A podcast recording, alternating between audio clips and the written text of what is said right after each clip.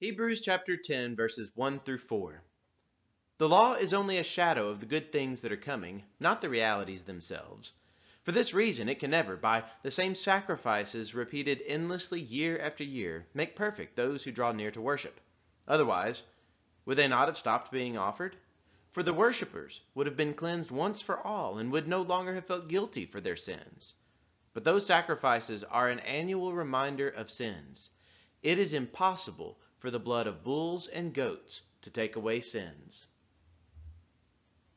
There's a model of heaven down here below. It's a picture of glory sublime. With the glorious body of Christ our dear Lord, live here on creation of thine. Our Savior has given the sweet sacrifice. What a bitter and sinful old tree! You hung between heaven and earth, my dear Lord. Increase my devotion to thee. The beauty down here, it just gives us a glimpse of lovely and marvelous scenes. That heavenly city is calling me home, that wonderful place of my God. Our Savior has given the sweet sacrifice. What a bitter and sinful old tree. You hung there between heaven and earth, my dear Lord. Increase my devotion to thee. Oh, what a reunion we'll have that glad day. The face of our God we'll all see. Loved ones we'll hold in our arms once again in that wonderful place of our God. Our Savior has given the sweet sacrifice. What a bitter and sinful old tree. You hung there between heaven and earth, my dear Lord. Increase my devotion to thee. Church is that model of heaven for me. I love to be with them and sing. The word to proclaim it delights my poor heart. And we show how the lost may be free. Our Savior has given the sweet sacrifice. What a bitter and sinful old tree. You hung there between heaven and earth, my dear Lord. Devotion to thee.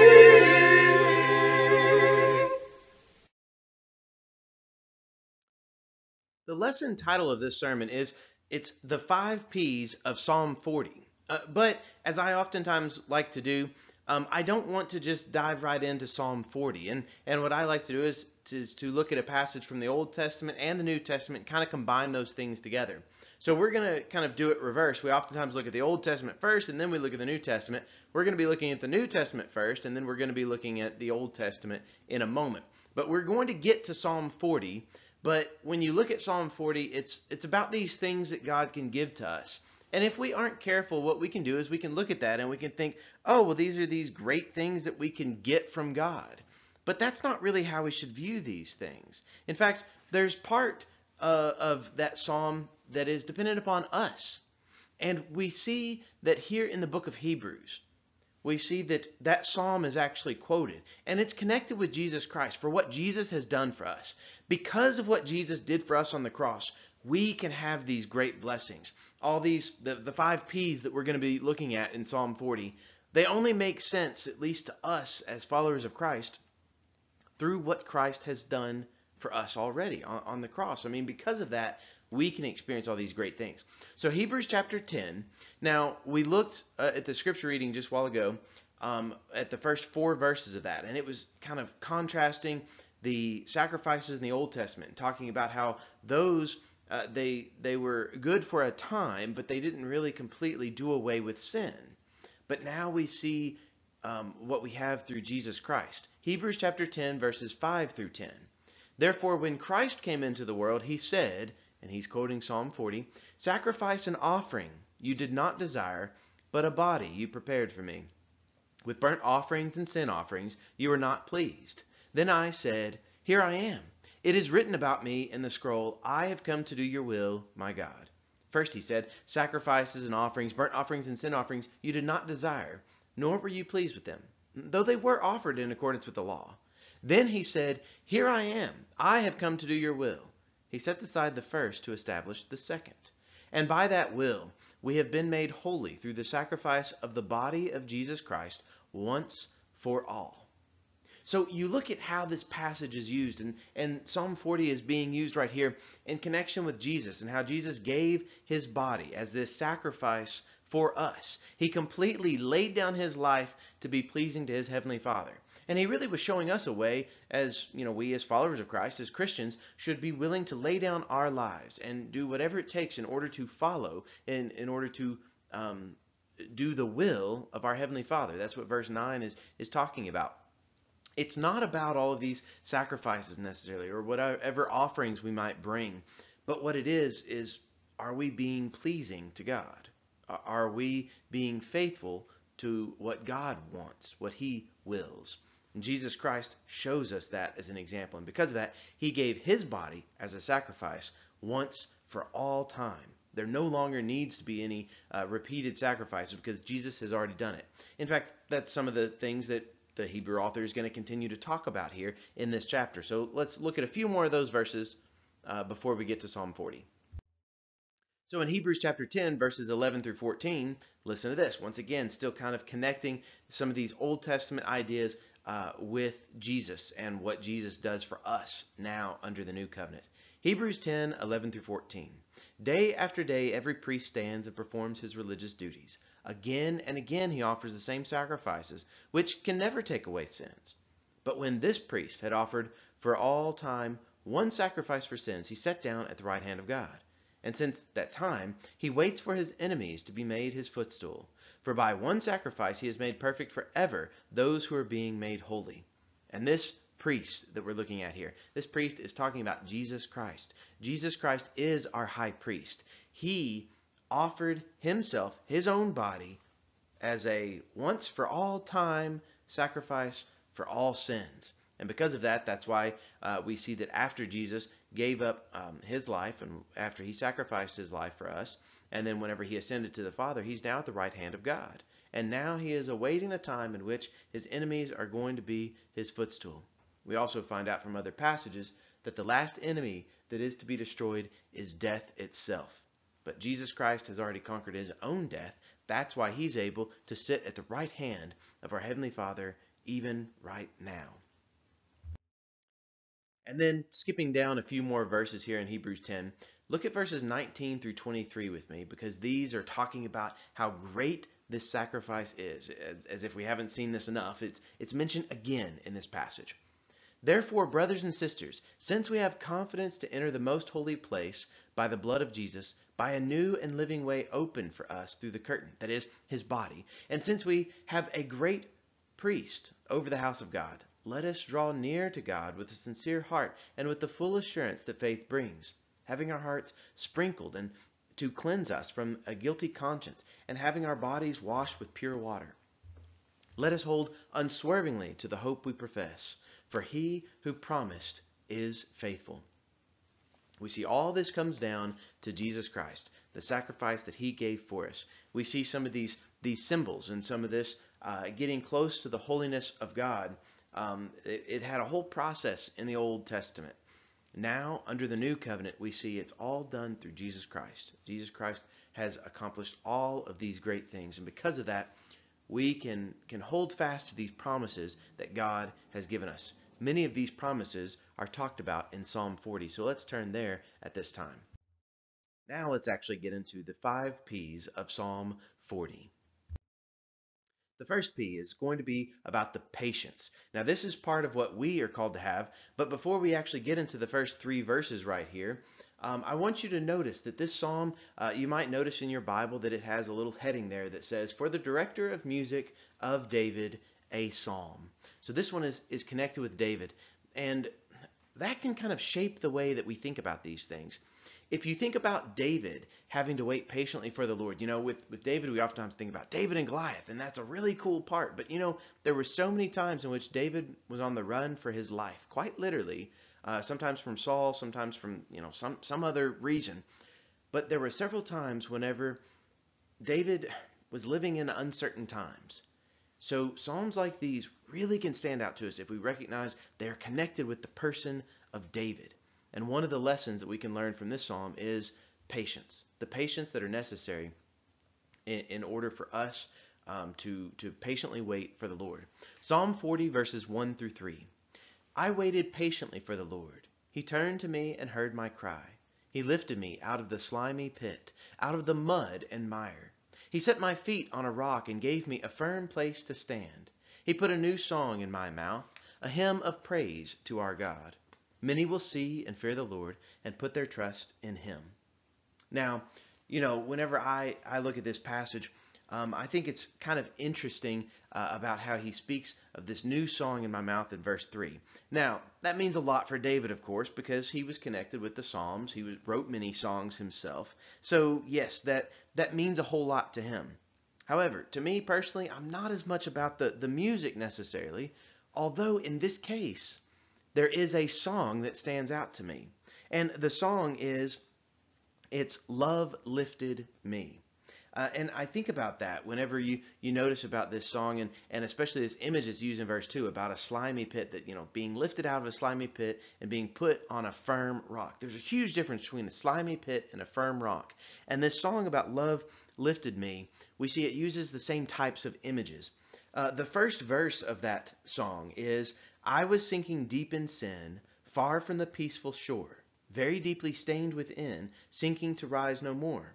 But the master of the sea heard my despairing cry, from the waters lifted me, now safe am I.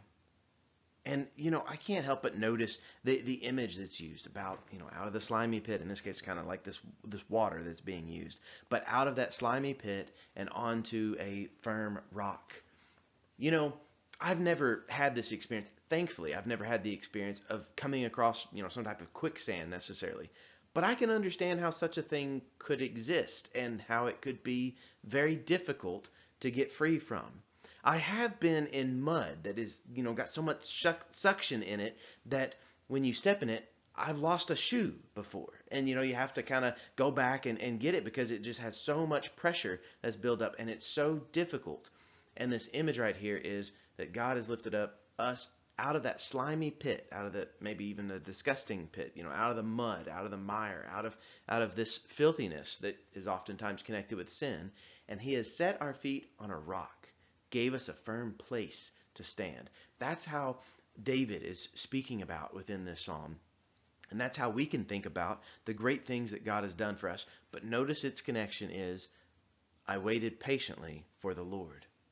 We oftentimes don't really like to have patience, but many times that's exactly what is required whenever we are in that slimy pit of mud and mire. We need to have patience for the Lord, and He will set us on the firm foundation, the firm rock. As you continue this psalm, we'll see a, several other uh, interesting connections here. So the first one, of course, that we see, the first three verses, is patience. Next, we find out about providence i don't know if providence is exactly the best word for it because it's it's actually kind of more like providence uh, of what the lord provides for us. In psalm 40 verses 4 and 5 now blessed is the one who trusts in the lord who does not look to the proud to those who turn aside to false gods. Many lord my god are the wonders you have done the things you planned for us. None can compare with you. Were i to speak and to tell others of your deeds they would be too many to declare Think about that. You know, actually another song comes to my mind whenever I, I read this part of the, the psalm as well. And that is uh, the song Count Your Many Blessings. And the refrain of that song is Count your blessings, name them one by one. Count your blessings, see what God hath done. Count your blessings, name them one by one. Count your many blessings, see what God hath done. And you look at that that song and that song is saying the same type of thing that we see here in Psalm 40.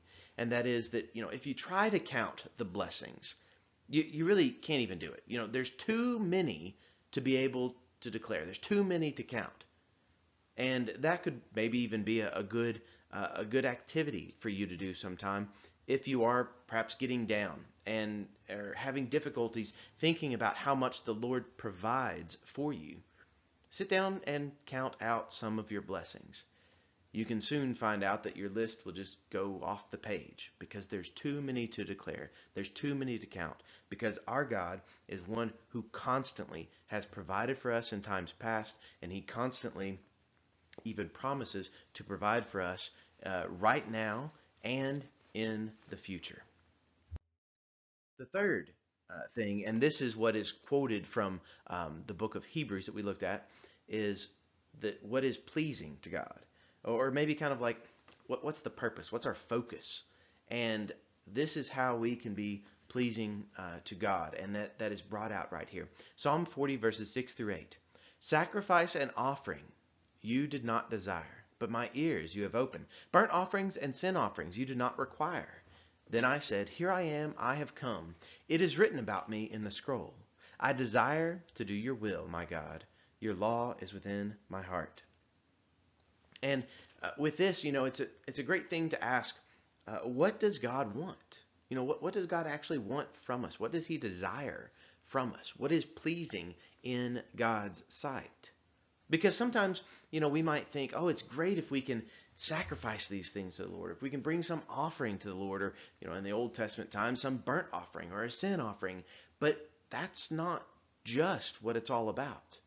If all you do is provide those sacrifices or, or provide those offerings, then yes, on the outward side, you've kind of, you know, done what you needed to do or what is required of you. But in order to be pleasing to God, your heart has to be in it. And that's one concept that is oftentimes mentioned in the Old Testament. We can oversimplify things and say, oh, the Old Testament focused on the outside and the, the New Testament focused on the inside. But really, all the while, there's inside and out that is focused in both of the Testaments. And all of it is coming together because God is the same God who um, has always existed and has always provided for his people. And what he desires from us is the same thing that's, that's mentioned uh, right here in verse 8 that David says, I desire to do your will. That's what we need to be doing. Uh, we need to have this desire to do the will, to, to see uh, what is pleasing in God's sight. Now that could be different from David as opposed to, you know, today. But yet the will of God is still something we need to be desiring to do. That is what is pleasing in the sight of the Lord. And this right here is at the center of the psalm. But there's still more uh, that we can see from this psalm as well, though. The fourth P is proclamation. And this would be about proclaiming these great things that God has done. Let us never forget this because we can oftentimes, perhaps in our prayer life, we might think about all the things that we need to pray for and how we want God to do this thing or that thing. But how oftentimes do we take a step back and recognize what God has already done and thank Him and proclaim these great things that God has done? Psalm 49 and 10 speaks about that. David says, I proclaim your saving acts in the great assembly. I do not seal my lips, Lord, as you know. I do not hide your righteousness in my heart. I speak of your faithfulness and your saving help. I do not conceal your love and your faithfulness from the great assembly. This type of proclamation, this type of proclaiming things, it, it's it is connected with preaching. It's the same thing, especially in the New Testament. But I don't want you to think that well, this is just talking about preachers. It's not just talking about preachers, it's talking about all of us. David himself wasn't exactly like a preacher, but he was openly proclaiming what God has done. And of course, we don't do this in order for people to look at us and be like, oh, well, he's always talking about what the Lord has done. We talk about what the Lord has done so that he gets the glory. It's all about giving God the glory for the great things that he has done. We need to give him credit if we pray for something and we're like, oh, well, this is, you know, so wonderful that it just kind of worked out this way, why don't we credit that to God? If we ask God to give us something or to, to do something or to help someone, and then we find out, look, that person was helped or we received that thing or, you know, that thing was done, why don't we praise God for it? Why don't we proclaim these saving acts whenever somebody is is saved, whenever somebody is, is uh, comes to the Lord and receives salvation? Is that not a saving act like what he's talking about? Can't we proclaim those things? We should. We can learn that lesson from David as he writes about it here in Psalm 40. And the final, the, the fifth and the final P that we, we look at, it's going to be the longest one. And it's about this protection that God gives. Keep in mind, especially at this part, this is David who is speaking about it. He needed the protection of the Lord many times. And in Psalm 40, verses 11 through 17, ending out this psalm, David writes, Do not withhold your mercy from me, Lord. May your love and faithfulness always protect me. For troubles without number surround me. My sins have overtaken me. I cannot see. They are more than the hairs of my head, and my heart fails within me. Be pleased to save me, Lord. Come quickly, Lord, to help me. May all who want to take my life be put to shame and confusion. May all who desire my ruin be turned back in disgrace. May those who say to me, Aha, aha, be appalled at their own shame. May all who seek you rejoice and be glad in you. May those who long for your saving help always say, The Lord is great. But as for me, I am poor and needy. May the Lord think of me. You are my help and my deliverer. You are my God. Do not delay. Now, one interesting thing that I will kind of connect all these together, you know, these five P's, if you realize the, the first one, we started with patience. And then we end this psalm. So, so he starts off talking about waiting patiently for the Lord, but then we see the end of the psalm is kind of crying out to God and saying, You are my God, do not delay. Isn't that an interesting connection that sort of sandwiches this whole psalm and brings it all together into what is being discussed here? We need to patiently wait for the Lord, but at the same time, we can still be a people who are just saying, God, don't delay, don't take too long, but wait patiently for Him. So it's this interesting connection with these things. But here, as we look at this protection that God gives, we notice something, especially when you see this protection that was provided for uh, for David during his life, for, for King David during his life. We find out that God protecting us, it does not equal everything is always going to be great. That's not what God's protection has ever meant. In fact, many times people who are faithful to God have suffered for whatever reason. So, God protecting us doesn't mean everything is always going to go great. It does mean, however, that God will be with us even in the difficult times. So, as we look at this psalm, let us be reminded that we ourselves need to have patience and patiently wait for the Lord because He will provide for us if we always seek what is pleasing in His sight. And we need to be people who will openly proclaim the great things that God has done. Some of those, of course, being the protection that He provides. And this protection, of course, goes into not just physical protection, but spiritual protection and salvation. I want to read this, this last verse again, this last line here, where it says, You are my help and my deliverer. You are my God do not delay. And I want to ask you a question about that. Have you put your trust in the Lord? By the way, that question is not something that you just answer once in your life. It's something you need to repeatedly put your trust in the Lord. And can we say this with David that to the Lord that you are my help and my deliverer, you are my God, do not delay. That would be a great lesson if we could learn that from this psalm. Perhaps we can. Perhaps we can remember this lesson in the future about patiently waiting for the Lord for all the, the great things that He has done for us and how He has provided for us. God the Father of all men, ruler of all nations, master of the universe, Lord of all creation, can it be that we are the people of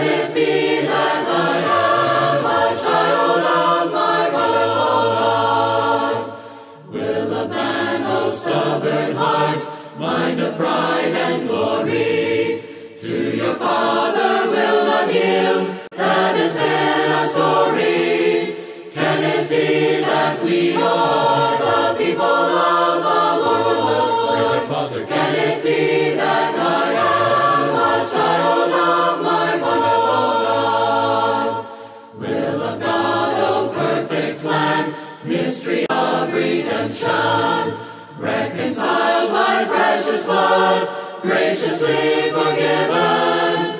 Can it be that we are the people of the Lord? Praise Father. Can it be?